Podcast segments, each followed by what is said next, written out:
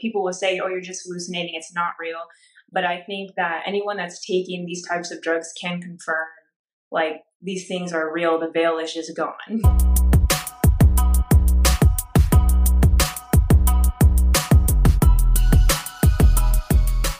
Hey, everybody, and welcome to the Raised and Redeemed podcast. I'm your host, Michaela Nikolaenko, and I started this show after finally finding my home in Christ. I grew up in a home with lots of abuse and addiction where Christianity became something that repelled me. I spent my early adulthood seeking God in other religions, tarot cards, psychedelics, and even myself. I didn't realize how much hell I had pulled up into my life until I came face to face with the dark side and Jesus fought hard to save me. Now I live to serve His will and host a platform where others can share their story too.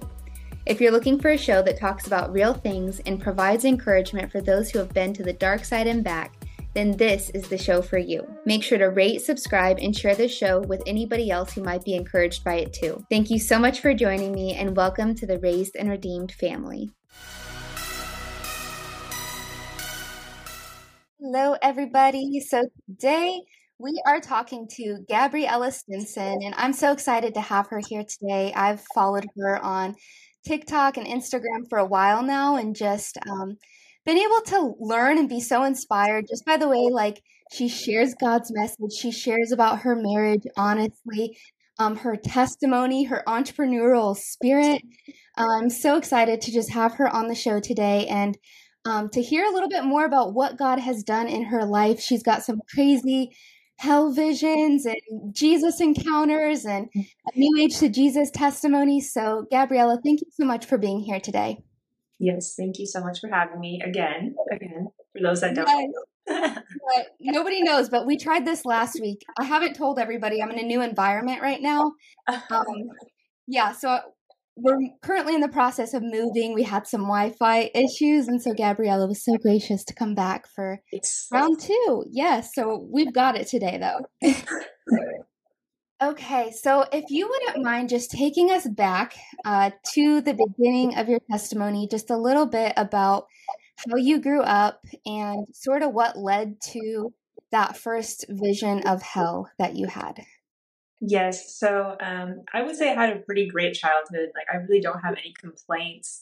Um, I think more of like the trauma and things I went through came like later in life, like junior high and high school. But other than that, my family on my mom's side um, were considered Christians, but I don't think they were necessarily super convicted. Like, I think the mantle was definitely dropped throughout the generations because my great grandparents were actually pastors. So I come from like a lineage of that.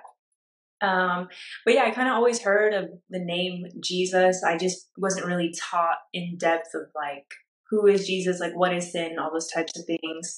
Um, and then I lived with my dad majority of my life up until uh, fourth grade, up until like my adult years. So I grew up in Orange County, California, and on my dad's side, they weren't really anything. Like it was really just my grandma that would go to like Catholic church and things like that. But it was never spoken about. So God was not really a thing. Um, to me, at a certain point, when I was like separated from my mom's side of the family and things like that. Um, so yeah, I kind of just went on living this crazy life. I had a lot of freedom growing up. Like my dad and my mom both never really told me no ever. So I kind of ran my own life. Um, they were really young, you know, like not terrible parents at all. They were just really young, and I just they were like considered the cool parents to to people, you know. Okay. Um, so I was just like, you know, doing my thing. I went to a lot of parties, and um, again, my dad never told me that I couldn't. So up until like I would say the beginning of maybe seventh or eighth grade, um, I went to a party every single weekend. It was like that's where I found my identity. It's what I found I could be good at or hide behind in terms of like alcohol and getting really drunk because I was very shy and quiet. I was actually known to be the shy and quiet girl in junior high and high school. I just didn't speak to people, but I was always around. And um, yeah, so parties were kind of where I where I uh, expressed myself. I felt like I could fit in there in like popular crowds in high school, and that's where I ended up. Um, so uh, later on in life, you know, I wanted to get away from home actually, where I lived with my dad. Um, I told myself when I'm 18, I want to move out of this place because Um, just a lot of things going on in the home. And I get kind of weary telling this. I actually didn't mention this the last time, but um, like in my own home, my stepmom was actually uh, practicing black magic a lot. And I I don't tell it uh, only because it's a very sensitive topic with like family, and I don't want them to think that I'm talking, you know, bad about them. But I just knew what it was, and so what did that look like? Like, what kind of practices would she do? Just for people that I guess don't know the difference between like the quote unquote white magic and black magic. Yeah. I mean, to be honest, I don't really know the difference much either. I think witchcraft is witchcraft, and yeah. um, like I don't know. It was just I just knew she was doing things. My uh, I started noticing my dad being very different, and mm. um, I grew up with him, so like I knew my dad like the back of my hands. But just like really weird things started happening in the home. Um, she wasn't like the kindest person to me either. And so I, that's why I always tell people like the I always relate to the story of Cinderella. Like that was really my mm. life in certain ways.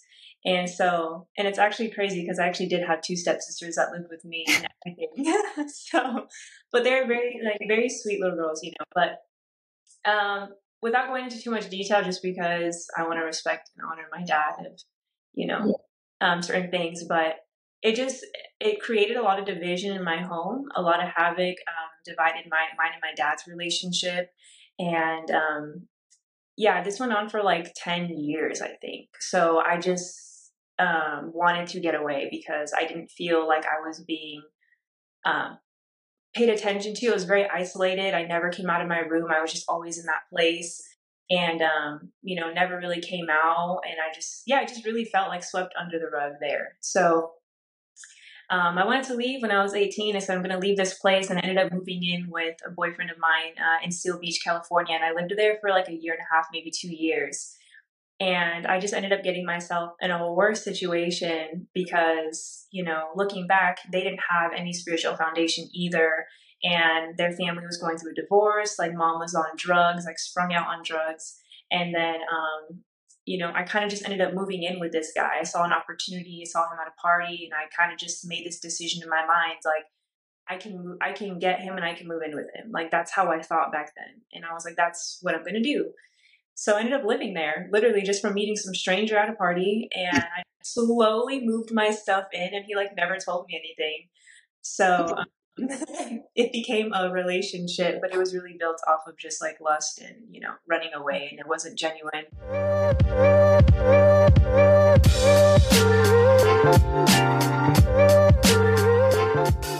Looking for a good ebook on all things dating as a born again Christian? I've got you covered. Head over to the show notes to find my ebook, How to Know If He's the One, where I share the worst of my relational mistakes, how I found my husband, and how God taught me to do relationship His way. I share templates for lists I made, questions I asked, and resources I found helpful along the way.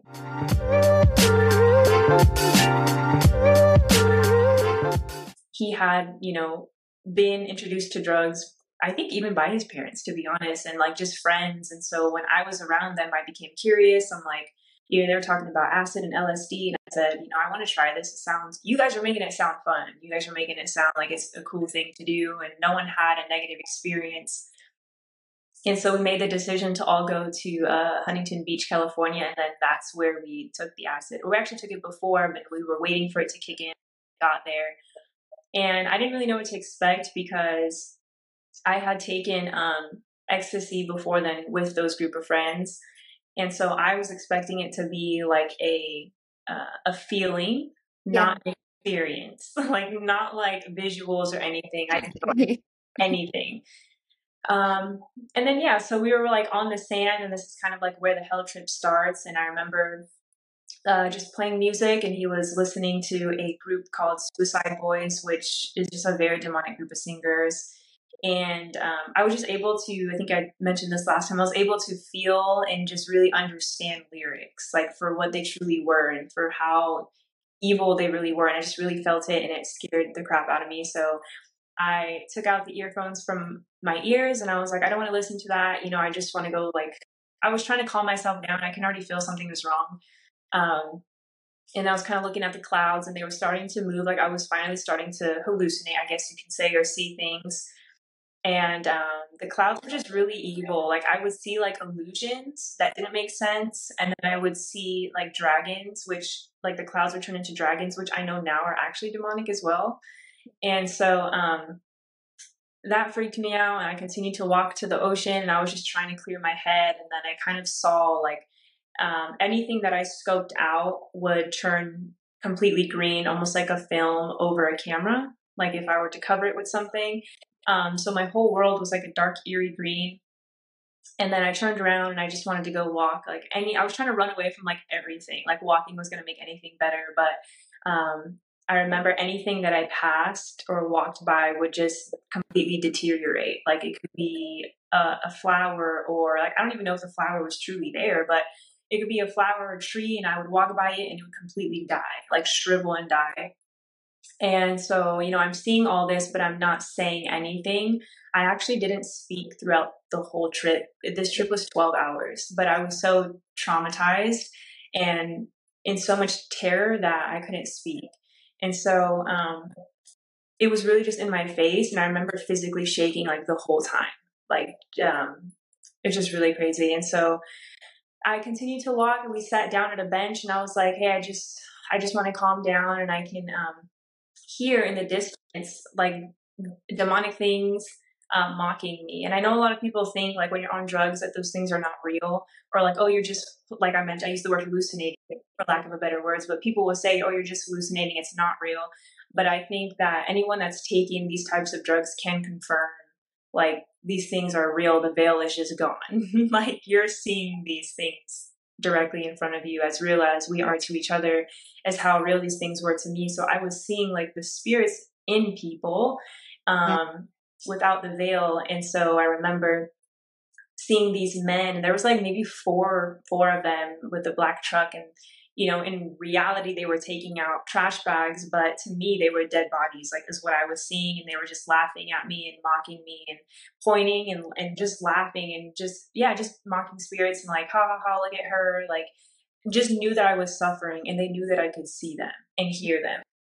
And, um, so yeah, that was crazy. And then we continued to walk down to the main street, which, um, we actually went on a day where it was a farmer's market. So there was thousands of people there, maybe hundreds of people there. And um, that whole street was closed down. And while we were walking there, this whole building in front of me, which I knew very well because I went to the beach all the time, was completely engulfed in flames from like the bottom to the very top. Like it was just in complete flames. And I wasn't saying anything still. So I'm just like taking it all in. No one knows anything that I'm saying. Um, and then it didn't help because my boyfriend at the time was having like the grandest time. Like he was not in the same world as me whatsoever. Wow. And um, so, but I was seeing him like while we were walking, I was looking at him and I was just seeing him morph into this little demon. Like he would shrink and get short and dark and like a deep brick red. And like he would grow horns and they were like short and they looked like chalk. Um, I don't know how to explain it, but like chalk and they had like very specific. They had um like cracks in them. Like it was just so crazy the details of everything. And his hands would get really long and like yeah, just really creepy. And like his laugh, it was just really evil. It was very sinister. Like it was just I was seeing his spirit at the time, maybe. I don't know, but um, that was really concerning because I, as I came out of the trip, and you know, years later, I was kind of wondering, like, why is my own boyfriend uh, a demon or like what is this? Like why was he that and not anything else? Um, but as we were going down this uh, the farmers market with hundreds of people there i saw everyone with like no flesh. So i think the last time i explained it as like um, the pirates of the caribbean with yeah. that one scene on the on the ship where they're like fighting each other. The black pearl yeah, boat Yes, the black pearl, like everyone looked exactly like that. Like no flesh whatsoever. And um the clothes looked exactly the same, like ripped up, and they were just all like really dead. Like none of them are really standing straight either. They were just kind of like dragging themselves. And I look back at this, you know, and I kind of wonder if those individuals were people that were not saved, that I was seeing in the spiritual realm that were really dead in the spirit. And it's really sad because it was a majority like everybody, really. And maybe there was like one couple I saw that didn't look as bad. So, you know, maybe they, they were like the only couple that was saved there. But um yeah, it just it was um it was a lot to take in. I remember stores that I knew very well too looked more like horror movies and I feel like I could hear like chains swinging in stores and there was like dead fish and mind you I'm by the beach so it was kind of like going with the theme of everything but I saw like you know like dead fish like everything was just death around me. And um I remember just my friends kept trying to make me walk like hey Gabby let's continue to walk. Like it's okay you know like we got this. I had one sober friend who I actually still talk to to this very day so I kind of get insight from her sometimes. But she was sober and she was just helping me through the process. But I would stop them every once in a while because when they were dragging me, I felt like um, they were dragging me into a deeper part of hell. Like I just didn't trust anything or anybody. Like, I couldn't tell what was real anymore or what was like fake anymore. I was just gone. And but like my mind was still trying to grasp everything, like my consciousness, you know, like, okay, this is real, this is not real. Wait, is it real though? Because I'm seeing this and that's not that. And so it was just really confusing. Um, and they said that I did that for a long time. Like they would drag me so far and then I would stop there. And then I would just like trip at everything for like a really long time.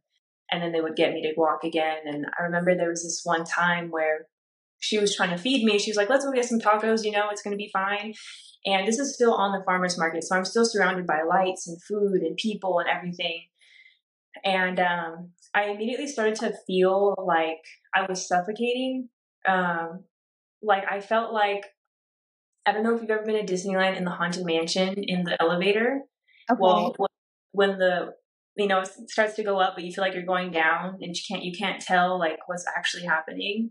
Okay. Um, that happened to me, but like in real life. So like yeah. I felt like my I saw my world going up, or I was going down. Like I was just sinking, and I would start to feel super dehydrated, and I was like screaming for water like begging for water. And I said, uh, you know, just like, give me water, give me water, like hurry, hurry up. Or else I, I literally thought I was going to die. Like I would have like, I don't know how to explain it. I just really needed water. And so they gave it to me and I chugged it. And when I chugged the water, I came back to like just level ground. Right. And then it kind of happening. So I had to keep drinking water. And I look back at that too. And I just think of like, you know, in hell, there is no living water. Like there is no, uh, like where people are going to crave that all the, for eternity. They're going to crave what Jesus always tried to give them. And that I, I just kind of felt that. And I was I was going through a lot of torment within the trip too, because I always thought that things were coming after me, but they never were. Um, like I, I thought a car was coming from another side of the, like a crossroad and I thought it was trying to kill me and I and I saw it and I felt the fear of a, car coming to run me over, but nothing happened and then it would like be gone. Yeah, so like this like noia and like fear and like the restlessness of hell. Yes, literally. Like it's just one thing after another. Like you can't even grasp like anything. It's just happening constantly. And and then not even that, but being thirsty and being like everything, you know, and just never getting, yeah, any type of rest because if you close, if I tried to close my eyes, you're still going to see everything. So I, there was like no escape from what I was seeing. Like closing my eyes was probably more scarier than having them open. And so, um, yeah, eventually they got me into the car and I was just terrified of every noise, every anything. Um, I remember my ex had a dog at the time and he just looked like a complete beast. Like I was terrified of this dog. And um yeah, I, you know, finally we got into the house and I had actually two sober friends there that were in the bathroom with me. And I remember that I couldn't actually speak. Like it was so hard. And even if I wanted to, they were trying to ask me questions and they were like, hey Gabby, are you okay? Like, what'd you see? Like, what the heck is going on? Because at this point, it's been hours. Like, I can't even imagine what they were seeing at that point, uh, looking at me. But um, I was trying to speak, and it felt like something was holding my mouth completely shut. Like, it was a workout to try to open my mouth. And I think I mean, I know there's like mute spirits, right? And deaf spirits. And I know the enemy tries to keep our mouth closed for a lot of things, but like my voice was just trying to be like taken away from me. I almost think of like the Little Mermaid in a way where, you know, the, uh, the witch or the enemy steals her voice, doesn't want her to speak and do all these things. Okay. So that's kind of like how it was for me. Like it was such a workout, and it was like, and like you had to pry my mouth open to get words out. So I was able to tell them like I went to hell, but that's all I could say, and then my mouth was like shut again. Like it was crazy. Um, and so I was starting to to come back down like into like out of this spiritual world. You know, twelve hours later and I was laying next to my boyfriend and I couldn't talk and I was just texting him like he was next to me and I was like that was the worst thing ever um like show him he would like type back to me right but um after that I just like I mean I, didn't really talk about it I actually never saw those people again like life was just like I think after that experience maybe people were just really freaked out I don't really know I never talked to them again like certain people but it was kind of just okay like that's it. Like summer's over at this point. Like we're just not gonna. Um, so I just went through a lot of uh, PTSD, but to me, in spiritual terms, is demonic torment like crazy. I continued to go through that torment for a year and a half, almost two years, and um, were you still with the at that point? Yes, yeah, still with him because this was going to be this was in the beginning of our relationship. So like, you know, it was he saw me go go through these like panic attacks in the middle of my sleep, like waking up almost look like I'm waking up from the dead, just like a movie, and like mm. hyperventilating and telling him like I'm gonna die, I'm gonna die, like I'm dying. Like that's all I could. That's all I could say. There was no other way to explain my panic attacks or my anxiety. Look, Bumble knows you're exhausted by dating.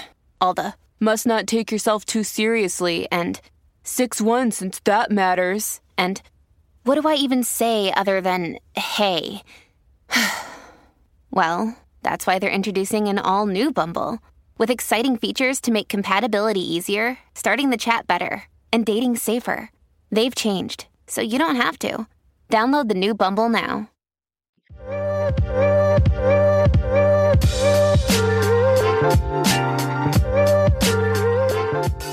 Quick announcement here if you're enjoying this episode, Please help us expand our reach by liking, subscribing, leaving a review, or sharing it with a friend. And now back to the episode.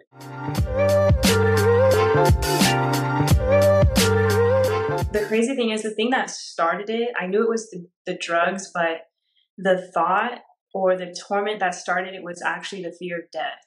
And um, it was constantly like, I would always think about death, not because I wanted to die, but I would always just think about like, well, where am I? Like, what happens when you die, or like, am I gonna know that I'm dead, or is it gonna be? I would just go in loops, and like, I would feel myself falling into these thoughts, and before it was too late, I would end up with the like in a complete full blown out panic attack, and so it was always that cycle um, and then later, when I was saved, I just thought it was so crazy because I didn't know fear of death was like a normal, well, not normal, but a lot of people have the fear of death because they don't know Christ. I didn't know that. So, like, I was reading the Bible, um, you know, one of the days, and I remember God saying how He freed us from the fear of death. And I was just like, oh my gosh, I didn't even know that was a thing. Like, that's so crazy. Yeah, it's like so, now that isn't even like as a Christian, you can't really relate to that anymore. Like I do know people who still have that fear and I tell them you know, when you when you know where you're going afterwards, it's like you don't have that fear. Of course it's a little unknown, you know, yeah. but peace and, and man, Gabby, like that's that's so crazy just that overall experience, um, how long that lasted and just how real it was. I think you said a really important thing too. If people will say like, oh well you were just on drugs like this was a hallucinate like a hallucinogenic experience but no like these psychedelic drugs they really do like rip the veil. They, they rip the veil and you can see exactly like yeah there's the physical component of the drugs but there's the very real spiritual component of what you're seeing and experiencing. So i'm curious now like being on the other side of that i think you mentioned this last time so i want to ask you about it um why do you think God showed you what he showed you in that? Yeah, I don't know. I feel like there could be multiple things. Like later on, um, when I was saved, I would have like pastors and random people come up to me and ask me if I was a prophet and a seer, and I had no idea what those things were. And I was, I don't, I don't know what that is. Like, um, but they would always ask me. And then finally, I remember I got called up um, in front of a church one day, and this man prophesied over me that I had like a, the ability to see in the spirit.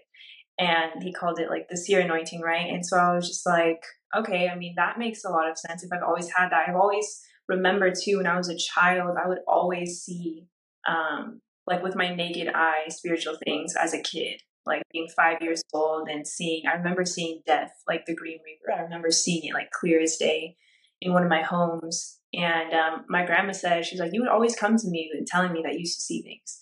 So i don't necessarily i think one because of the gift that god has given me was already there and like that just kind of perverted it right through the and then maybe also just showing me yeah like this this is real maybe to warn people like i didn't even experience hell to like the first degree you know mm-hmm. so i can't even imagine hell at, at its fullest yeah. or even at the second degree like i'm good like that was enough for me you know so and then yeah just realizing like hey this the the torment is real demons are real and the the confusion that people have or like the the spiritual death that they feel is real and that you know people are thirsty for something greater and they don't even know what that is and they're going to thirst forever until they have living water who is jesus and like i think about this because looking back i always tell my friends and i try to be as real as possible i'm like i would have never thought that i would be speaking like this or telling you these things because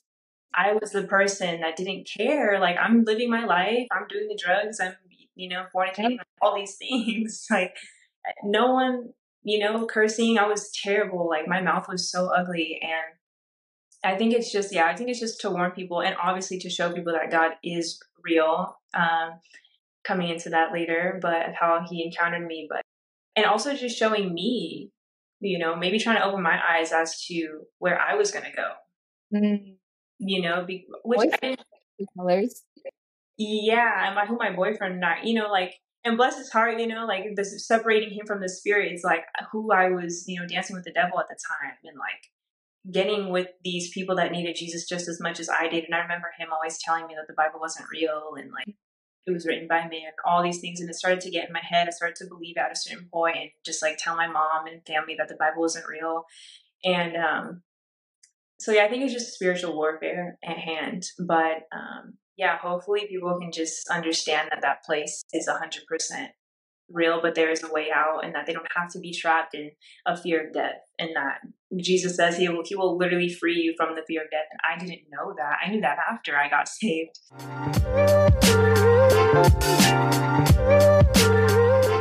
So thank you for answering that. I think that's I think that's a great answer.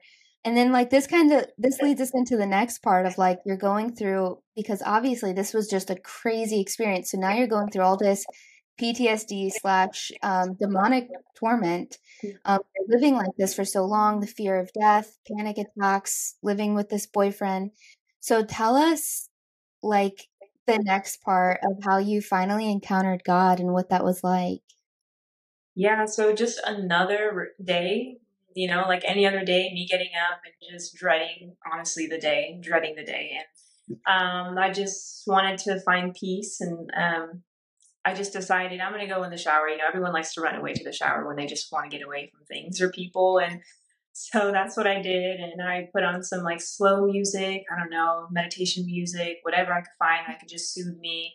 Um, and I, I, put it on and I got in the shower and I closed my eyes and I was just trying to focus on peace. Like that was my main focus was peace. And um, eventually I just started to notice my breathing was getting really, really heavy.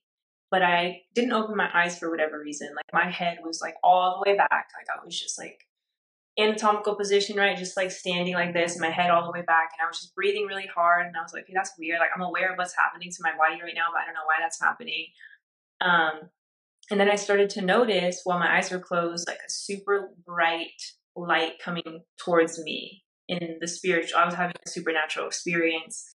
And the closer it got, like the harder my breathing got, right? The crazier my breathing got. And I think it's just because the, the glory uh, is too much for our like mortal, our bodies to handle.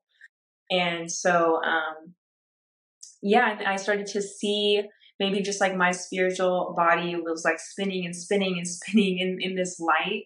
and then I got to like a, a, very high peak and I just saw like huge wings come out of my body and then I heard God actually call me out by my name. Um, and then in, in that moment, I, it kind of like took me out of the experience, you know, opened my eyes and I'm like, I, I just heard my name. Like, I, I know I heard that. And, um, yeah, I, I kind of came out of it and I was just standing there and I, I knew I knew it was Jesus because that was the first thing that came to my mind, especially hearing his voice. I was like, I mean, come on, you know. And like, um, yeah, again, I was I was not like seeking God. I was not seeking like Jesus, and He was not on my mind ever. But I was seeking peace, and He says that He is the Prince of Peace. Like that is who He is. And so ultimately, I kind of was seeking Him. I just didn't know it.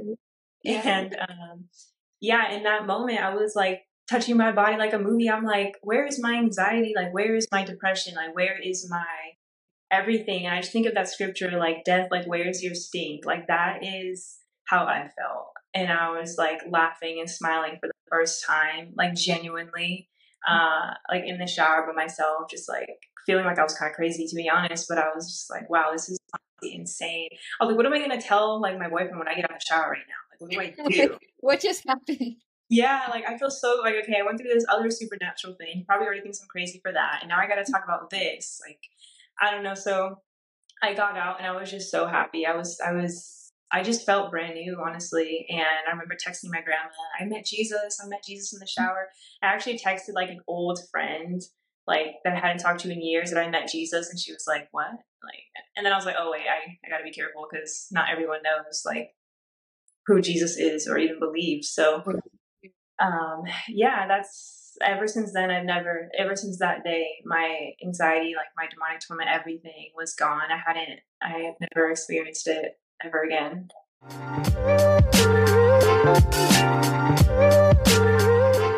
That's amazing. So now you're like, okay, God is real, and you you truthfully like wanted to pursue God. So now you start seeking yeah. like the truth and answers, but tell us how this kind of led you into the new age before you were, I guess, maybe like more educated on who Jesus yeah. was. Just lack of discipleship. And like, I remember coming out of the experience and just kind of hearing the word like spiritual awakening, not knowing that that meant like, okay, you're going to meet your, you just met your creator and like it's Jesus Christ and this is what you need to pursue. But yeah, I went to Google instead of like a church or like something, you know, and I was like, what is spiritual awakening? And then, yeah, Google took me down the road of um, the new age. And mm-hmm. so, in my ignorance, like, I really genuinely thought that that was it because of my experience and what I heard in Google. And, like, yeah, it's not what Google says, it's what the word says, but I didn't go to the word. Okay, I went to Google. So, uh, yeah, I kind of went down that path and it was for a while. I don't really remember the dates, they get mixed up a lot, but, um, it was i think i was in new age for a while. I want to say like four to six months maybe. And you know i would always go to um, new age stores and i get my chakras read and talk to these people about their own spiritual awakenings and just like the deception was so high because you know like the things they would tell me and the things i started to kind of like mix my faith with i guess. And um but then yeah over time just crazy i started to deny jesus. Like i was like peter. I had like a peter experience because um as i was digging deeper i was just kind of like okay well maybe that wasn't jesus yeah. then. Like i'm confused i was just really confused at that point. I'm like maybe that wasn't jesus then. Maybe it was like something else. Because i was learning about like all these light beings and like weird stuff in the new age so I, I know like, exactly what you mean because I kind of had a similar thing when I was 18. I encountered God like in the pool. It was after I was like facing these criminal charges and I was like terrified and Oh my gosh. yeah, and so I cried out to God and I remember him t- like telling me like let me help you and I knew I encountered Jesus. Started going to church after that, but I wasn't like educated. I didn't know the Bible. I didn't know any of those things. So I went into the new age after that as well and I was like, you know, maybe God isn't Jesus, but like God definitely talked to me, but maybe I like, think like the danger, huh? Like what is it? Yeah. Like Yes, like the danger is when you believe like you believe in God, but you don't believe that Jesus is yeah. God and Jesus is the only way to the Father. Um because that's kind of what led my spiral into the new age as well. Very very similar thing, yeah. Yeah, and it's crazy because I think um it's just like a lot of pride is built there. You know, I think I mentioned this last time as well, where like the New Age teaches to kill your ego and to do all these works to kill your ego, but you're literally building it the entire time through yeah. believing that you are the one doing all these things. Um, mm-hmm. Um, like, how can you not have ego when you're the one depending on yourself? It just doesn't make any sense. Like, it's such a twisted philosophy, and God tells us to stay away from human philosophies as well in the Word. And so, um, yeah, I remember my grandma, the one that I messaged saying that I met Jesus. I remember her, you know, obviously seeing that I'm going down the wrong path, and she would try to remind me of Jesus, and I would get so angry. Like, for what though? You know, I would get so demons were mad. yeah, I would get so mad, and she would be like, I'd be like, why do you get so like, you know, why do you get so? I will always remember this because it convicted me. I'm like, I don't know why I get like that actually. But she was like, why do you get so frustrated? Like, what what would be the the downfall of you believing in Jesus and going to heaven? Like, what's the worst that can happen? And like, she said that, and I was kind of just like, I never said anything actually, but that's always stuck with me because it's like, why was I so angry? Like, you don't even know why you're frustrated by the name, but it, like you said, it's because of the demons that are you've Girl, partnered yes. with unknowingly. You've partnered with them, you know. I used so, to go into panic attacks when people would say the name of Jesus. I would full blown oh. like have this like I thought it was like trauma. I was like I just had so much like church hurt, but like I don't know. Looking back, I know it was just the demons manifesting in me because they didn't yeah. like That's so crazy. Yeah. So I don't know, just at that point I was, you know, always going to these stores and like I said, going into, you know, I, I going into the new age stores, but I noticed at one particular store that this woman that I mentioned to you about was just kind of like she was manifesting she was manifesting like crazy. And because I was already encountered, like I believe I already had like Jesus with me and like the Holy Spirit, but like I didn't know that fully. Yeah. And yeah. um like God's hand was definitely on me. So me being a mixture, they can also see that the light. And I remember just complimenting, you know, women in these stores, but they would be super rude and like uh they would be really sarcastic to me. Like I told this one girl that I really liked her eyelashes and she like went like this in my face, like really mean, like good for you type of thing, right? And I was just like, oh, like wow, that's really crazy. Like I've just never experienced like stuff like that. You know, like I didn't know people were mean like that. So and you think um, you're in an environment of quote unquote light and love. So that's very surprising. Yeah. Experience that you're like, oh, this is actually not what they say it is.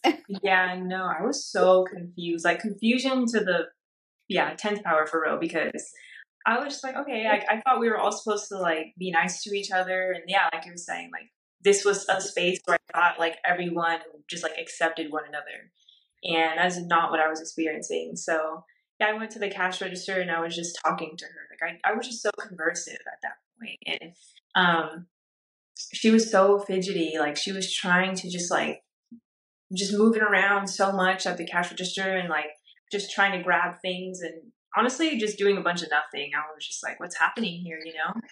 And I was like, are you okay? I'm kind of just like looking at her up and down. She's like, yeah, I'm fine.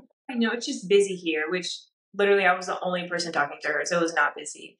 Yeah. And so yeah, I leave and then I email her because I was genuinely concerned. That's how terrible, like that's how bad it was with her like, fidgety stuff. I'm like, hey, I just wanted to make sure that you're actually okay because yeah, whatever. I'm that girl that just left and was talking to you she was like, yeah, I'm fine. You know, I just, I could just see like, she just started to speak her divination stuff over me, you know, what she could see about me, whatever. But then later, um, I went to a, a crusade, which was just like a big event, like a, probably like a revivalist event. Um, Greg Laurie, do you know Greg Laurie? I don't know. Okay, he was actually, um, I think he did the movie about like with like the hippies and stuff. Oh, um, the Jesus Revolution? Yeah, he has something to do with the Jesus Revolution. Okay, that yeah. was a good movie. If we're thinking of the same one, I loved that movie. Yeah, Greg Laurie, he was he was the person that like hosts these events. Okay. So I had went to that, which is also crazy because I think he came out of like the new age and hippie movement. Yes. So um so I was a part of like his his movement now that had to do with Jesus in California. So my friend invited me, and the whole time I was like, I don't want to go, but I still went. Uh, obviously, God willing, like God made me go because like the whole time I was going there, I'm over here talking to like demons, you know, but I was talking to what I thought were my spirit guides and I was talking to them like I really don't want to go here. Like this stuff is fake anyways and like legit having like these conversations with these things. And um I would be I literally I think I prayed to like this spirit guide before I got out to go to the crusade. Like I was just so like ignorant and prideful and I did not care to come but I still went and I sat through the whole thing completely spiritually deaf to the things of God. I don't remember an ounce of the sermon or anybody that spoke like at all. I think I was just sitting there just to like maybe please like my friend and just yeah, I'm just here to support you and thanks for inviting me type of thing. Yeah. But um at the end he was like you know, just come on, just come get a Bible. Like he knew what I was probably going through and he didn't even have to say anything. He was just like nodding, like, let's go. Like, you need this, you know? And I was like, okay. So again, just to make him happy and I, I got the Bible, I went home and just skimming through it. And I opened it to Revelation where God is uh, rebuking the churches. And I don't remember the exact scripture. I need to write it down, but he's just talking about you know that that woman Jezebel. Like you, he's rebuking the churches for tolerating this woman Jezebel, and um, yeah, talking about basically her destruction and like the things that she causes people to do. And right when I read that woman Jezebel, I just saw the woman from the New Age store in my mind. Like I just knew he just brought everything like full circle to me for some reason. Like just the way he did it and um, in that moment, I was actually on my bed and I looked up like really slow and I was looking at all of the deception on my walls. I was looking at like the tarot card printings I had on my walls, or like I had a lot of I am affirmations on my walls and like talking about magic and just a lot of stuff. And I just saw it like completely for what it was in that instant, just through one scripture. And I had like a complete you know, a different kind of not a panic attack, but I was just like hyperventilating. I was like, oh my gosh. Like I was just freaking out. I was like, I can't believe this right now. I was also I was also just very disappointed in myself. Like I was so mad at the devil. That's what I was. I was so mad at the devil. And I was like, I can't believe that he actually got me. Like I'm so mm-hmm. frustrated. And so I got up and I was like ripping down the things from my walls and crying and saying sorry to God all at one time and then I finished everything. It kind of reminds me of um, you know, Mean Girls when she's like so angry and writing in the burn book.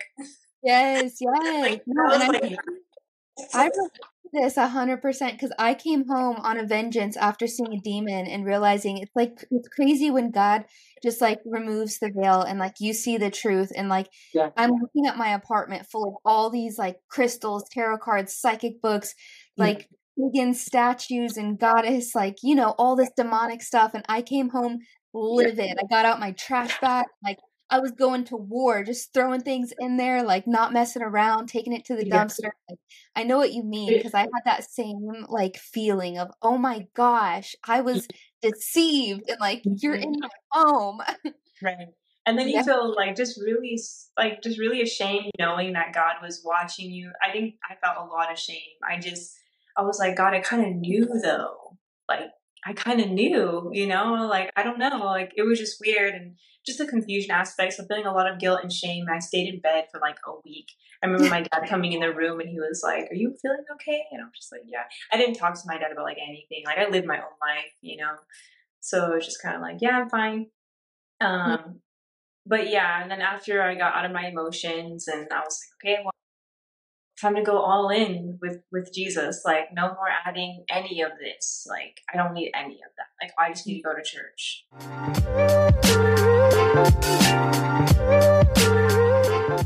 So over time, my journey, because I really went through this alone for a long time. Like I wasn't telling my dad or anything, or you know, my mom. This is like all kind of like in the air. Um, so I felt really alone. Like it was just super lonely, but I actually really enjoyed it later when I was finally able to like feel God and know God and hear God. I was fine with that. I just wanted to be in my room and just be with God. Um, but yeah, I had a lot of supernatural experiences with God after that. Um, just Him pruning me and, and you know refining me because within all of this, my spiritual my spiritual journey, I was still living my life. You know, I was still pursuing entrepreneurship and like you know, friendships, relationships, but none of them that were under the grace of God whatsoever. So that all came crashing down. And um, I was actually in network marketing for probably that whole time that I um, had like met God, like towards the end, or when I had left my boyfriend, moved back, and then got into New Age. I was pretty much in network marketing the whole time I was in New Age. And so um, my manifesting kind of actually led me there though.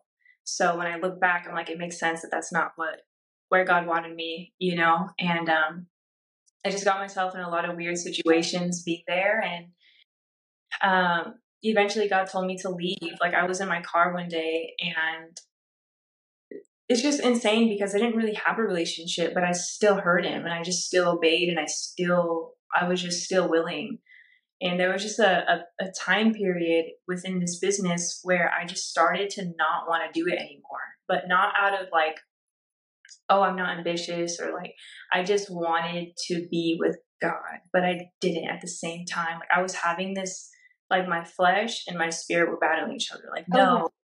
if you quit this business, you're going to be like a quitter, you know, or you're going to be like, you're not going to have purpose anymore. Like, you're not going to have anything if you leave this.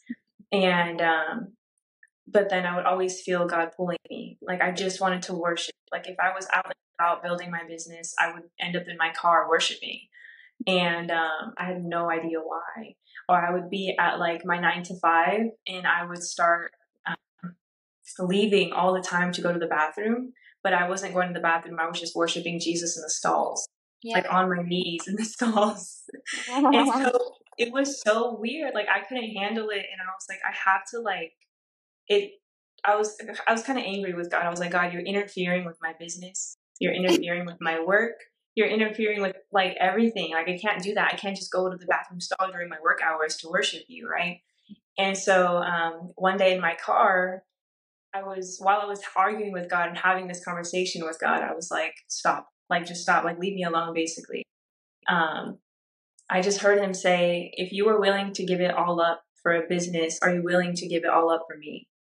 And I remember in that moment, I was kind of, I was crying my eyeballs out, but like right when he said that, I just stopped crying because I was so convicted about the question. I'm like, this man really just asked me the hardest question ever. And he didn't like, you know, answer me. Like I told him to leave me alone and he asked me a question, you know. And but it was like so graceful. It wasn't like rude. It was just like a very convicting question. Yeah. And so in that moment, I just knew that I had to leave everything. And mind you, like I felt so crazy. Like I had no one to talk to about these things. I'm like, am I really hearing God right now? Like, am I going insane? Like I don't have anyone to talk to about these things. Like I'm just going through these supernatural experiences all the time. And um but I did. I ended up leaving that business. I quit my job. So I had zero income and um, it was all in for six months with God in my room in like any event, any Bible study, any everything.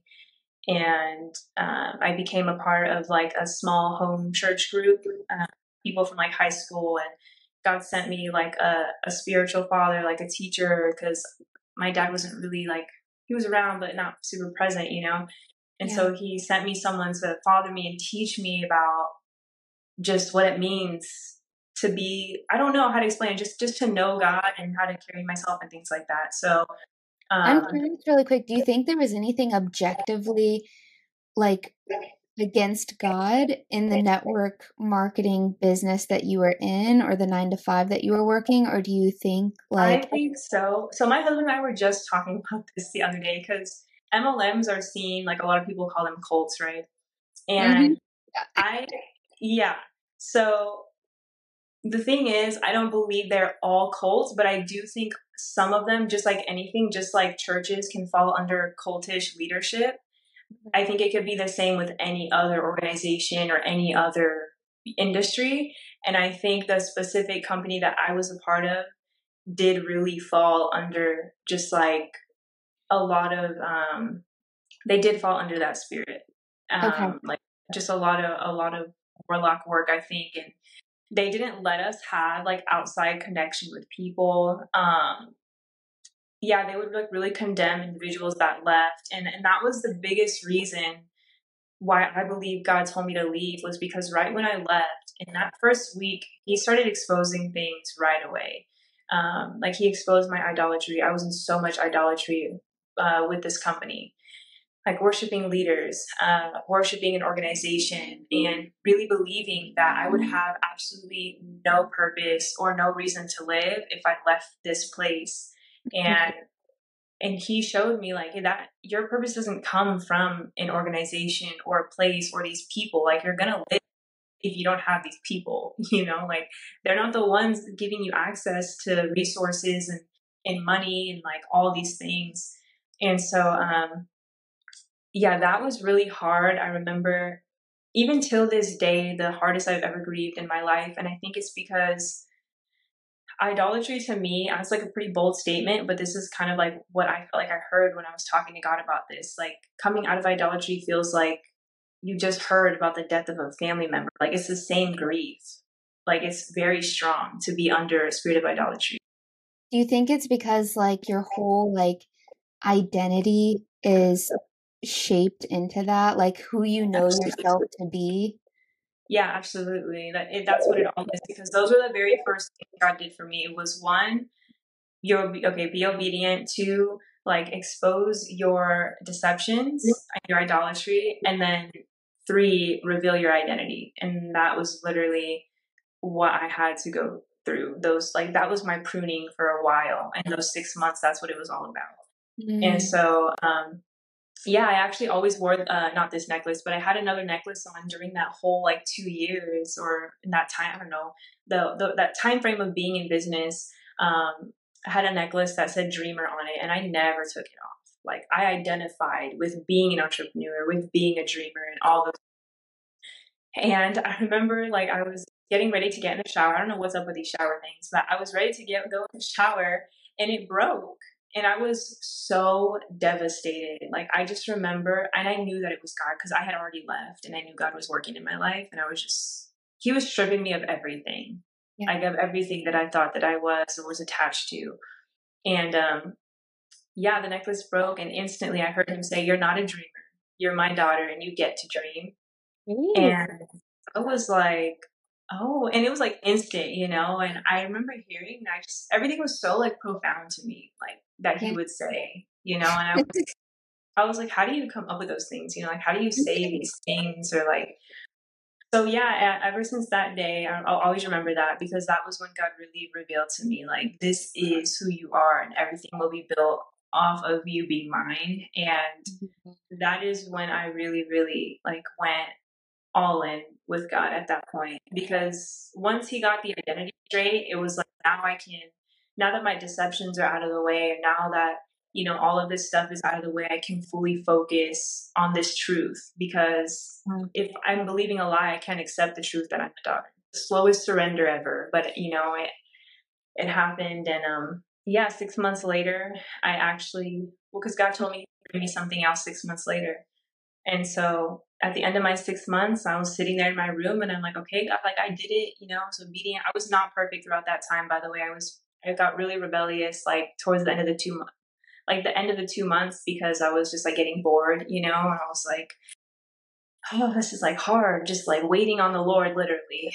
What am I doing? Like, I'm not doing any work, any business. Like, I'm just in my room with God all day, every day, literally. And, um, I was like, I'm bored now. So, you know, rebelling, but God has grace. And Yes. My six months was up and I was on Instagram. I didn't have Instagram for like two years, by the way. I was off of social media and I had just went on that day and I was scrolling and I saw um, someone post about another business opportunity.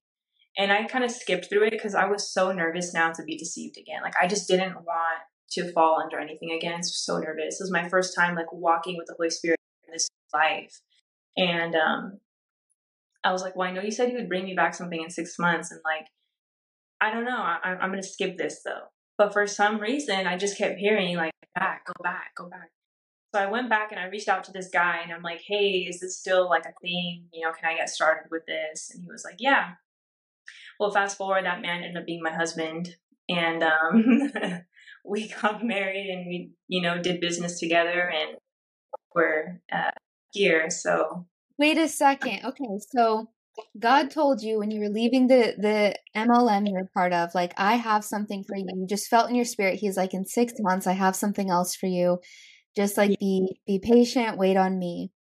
Mm-hmm. And then at the end of the six months, okay, so yes, you got the business, but God gave you a husband, which I would say is like even greater, you know, even greater than yes. the business.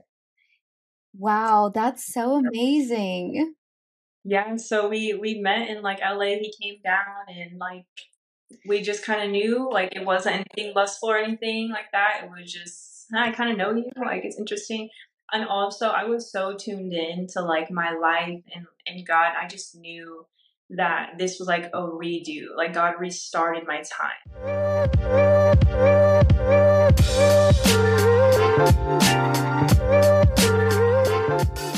This episode is brought to you by Raised and Redeemed merch. We all love a good crew neck, high top sock, and oversized t shirt, am I right? Head over to the show notes from wherever you're listening to order yours and support the show today.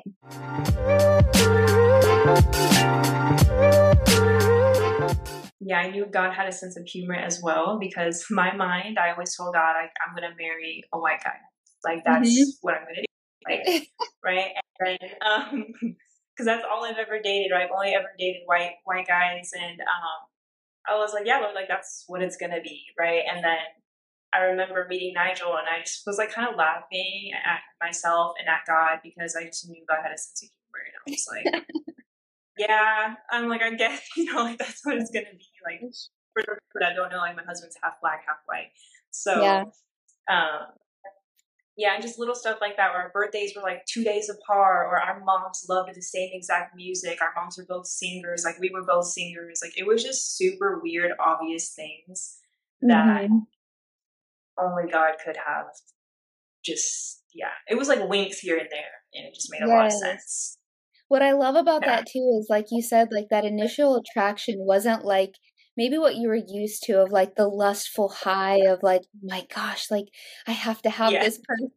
Because it was the same thing with my husband, yeah. because I had finally come to the Lord before meeting my husband. So I was like looking for different things. Like, I'm no longer looking for the things that are just oh so exciting and like make my flesh feel kinds of ways. I was looking for who can lead our family and who would be a good life partner, who would be loyal, like all these different things. Yeah. And um, but that was hard for me too, because then when we did get married, I still was coming from the promiscuous past and like having that flesh be gratified all the time and what it wanted.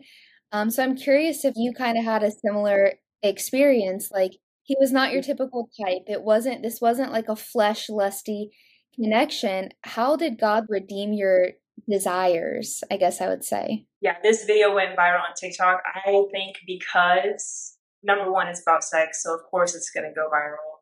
But number yeah. two, because of the the kingdom way that I was trying to explain it, that most of the world wouldn't understand, and so of course I got judged for it. But I'm like, right. whatever, you know, there are thousands to hundreds of women that go through this same exact thing. Because if you go to the video, there are so many women that are like, oh my gosh, I would never have thought that people felt this way. Or like, I didn't know that this was the reason why I feel this way. And so most of them were believers, some weren't. But yeah, just, um, I would say through, he redeemed it through just perspective over time. And mm-hmm.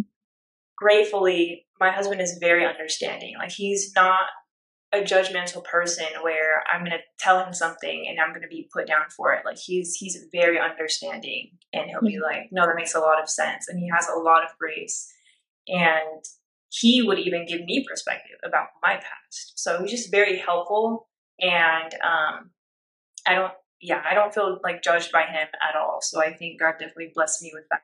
We went to this um, church. It was a marriage counseling thing for like a group. It wasn't just him and I. It was a group collective thing, and they were talking about yeah, they were talking about sex. I don't really remember it too well now. It was like really fresh when I first remember I first learned about it. But um, yeah, they were just basically talking about like the consequences of sex before marriage. And mm. I was always told by like my grandma not to have sex before marriage, but I was never told why, like why. Yeah. But I think God used my experiences, and this is what I was trying to tell people on TikTok is why. Like this is why you don't have sex before marriage because of what I'm going through and because of what my mind battles with all the time because of now you have soul ties and now you have comparison issues and now you're thinking about you know experiences you had with other people that you should have never had in the first place. So you know if if that was never a thing like if i only met my husband and only had sex with my husband then i wouldn't have anything else like my flesh wouldn't have anything else to think about or anybody mm. to compare to. Like that just wouldn't be a thing.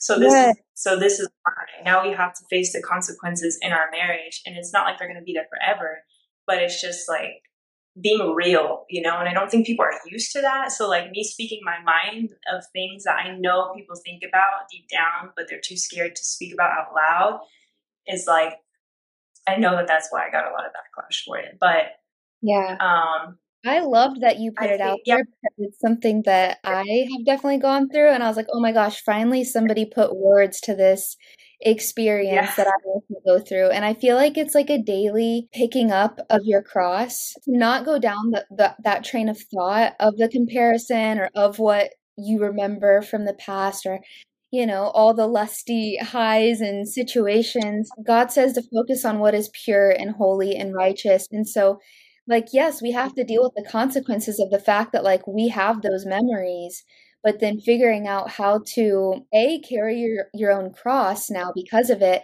and then b like i love that you you can share about that with your husband too and just like continue to expose those things so that they don't grow bigger in the darkness and i think a lot of women struggle with it because they beat themselves up you know oh my gosh i feel so ashamed because i'm i'm having these struggles or why can't I enjoy it or what what is it, you know? And what it is is the consequences of our sin. It has nothing to do with like you being a terrible person or you like, you know, it's it's not personal, but it's personal. when It comes to our consequences. So yeah. I think, yeah, now it's definitely gotten better. Now, now understanding as a you know woman of God, I'm able to cast down those imaginations because we're told to. I think when we're we're in, we're in the world, we don't know how to do those things. Like we'll think mm-hmm. about something and we're just like think and thinking about them and thinking about them and we let it take over. Yes. But now that we're believers, god's hey, you have to cast down these things that exalt themselves against, you know, or over my word and against my word. So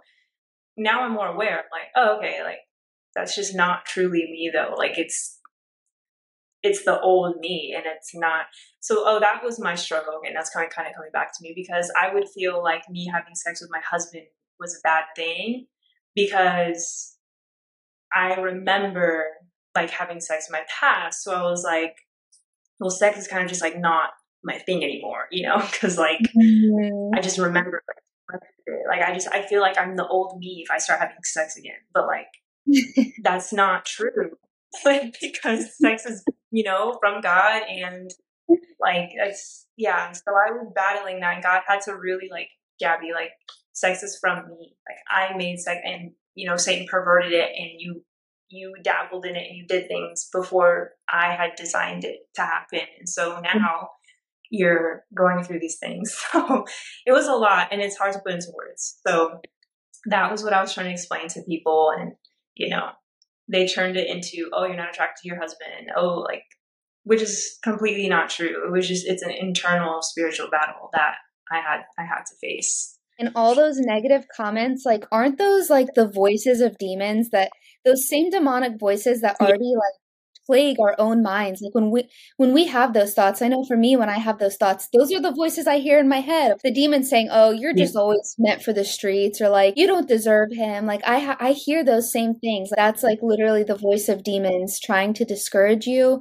trying to make you forget that god has redeemed you trying to make you think right. that you're exactly. still who you once were yeah I think I literally just read that today. It's like this it's why it's important to know our word because then we can combat those things with the word and that's all we need. Like we don't need our reasoning, we don't need our explanation.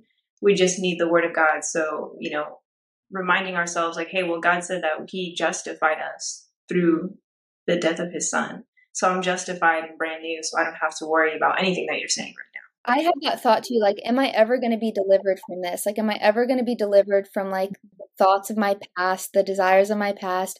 And I do believe over time, I am being delivered from those things. Like, mm-hmm. over time, it gets better, it gets easier. Yeah, I think it does get easier. I think it's also just I think it's work as well. Like I said, like just casting down the imaginations. Like there have been times where it's truly gotten to me where like, you know, we would be intimate and my mind would start going elsewhere, but I wouldn't want it to go elsewhere. And I would try to like talk to myself and be like, I don't want to think about that. Like, I don't care about that mm-hmm. person. I don't care about that. I don't care about anything. Like, I just want to focus on this moment with my husband. So that's how I know that I know that I know that it's not me that truly wants to think about those things. Wow. And so, and then I would start crying like in the moment and I'll be like, I'm sorry, I just can't because I'm so irritated that I'm like thinking about this stuff that doesn't matter. And so, you know, he would just have compassion for me and with me and he like comfort me in my crying.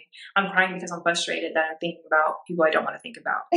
So that's so real of you. Um like I love that you're so honest with him about that uh because like that's like the best thing I think that we can do. Yeah, exactly. He, you know, he pray like he'll pray for me, and I just feel so bad. I'm like, I'm sorry, you know, like oh, this sucks. And so, but you know, I'm I'm sure men go through it as well. Like I think I've had one man comment, and he was like, "Thank you," you know, or it gave men understanding of their wives that maybe weren't so understanding. Yeah. And so, um, yeah, I think just a journey for everyone. I love that you like emphasize all- like yeah, over time it does get easier, but also it's work. Like it's work. We have to cast those thoughts down, know our word, like rebuke those thoughts in the name of Jesus. Like it's the drifting that's dangerous. If we're ever just like drifting, like that's how you fall into all these other things of the world. It, walking the Christian walk, it does take work every day. Yeah, God says to work out your salvation, you know, not to be saved, but just to work it out. Like yeah. That's why a lot of people, you know, they don't persevere and they're just like, well, I'm a believer, but all this stuff is happening to me. But it's because, you know, it's a partnership. I think about it like business all the time. Like, this is a literal partnership. Like, it's together, it's not just God doing everything.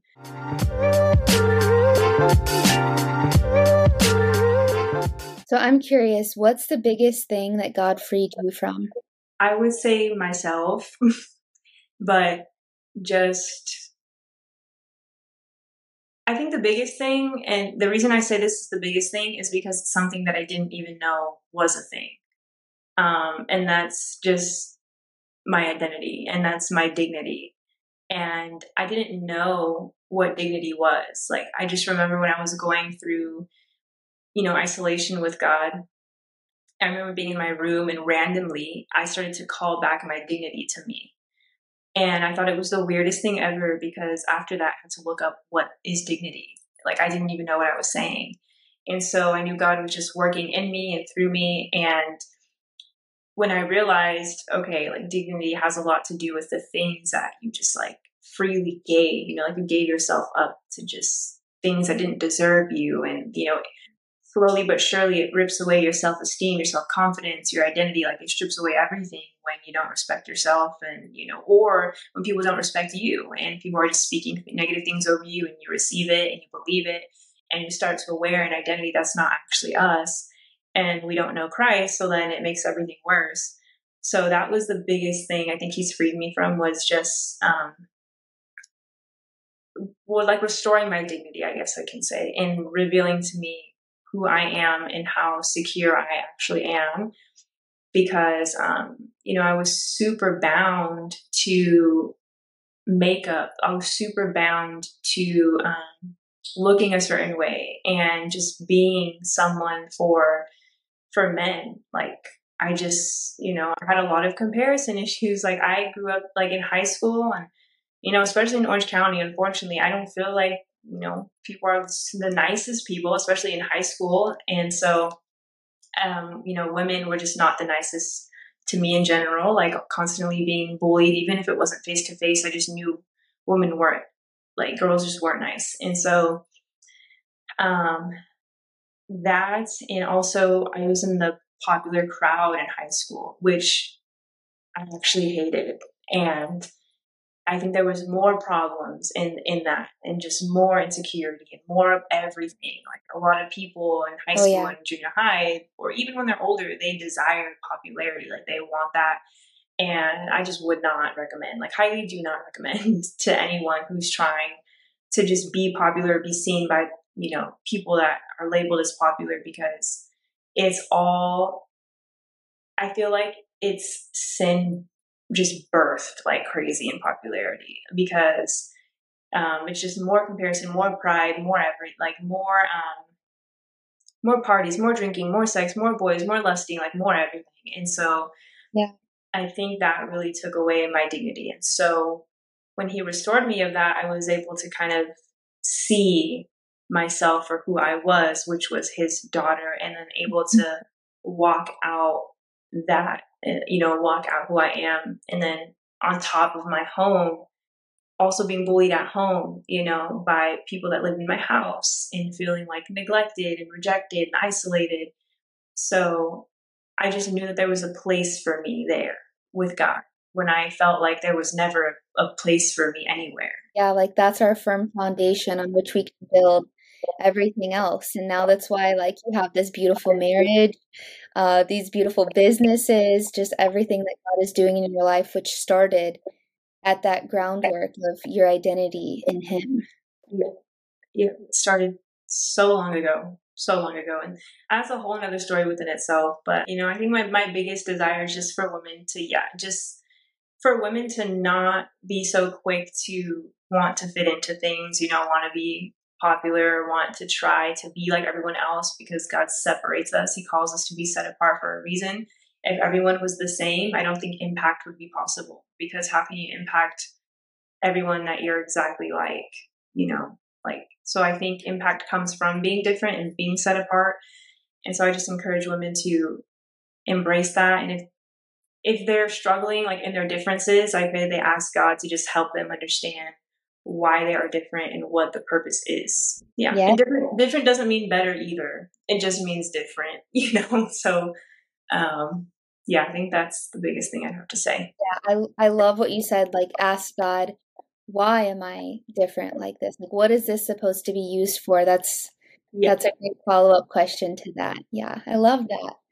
Well, okay, so that's all I have uh, for us today as well.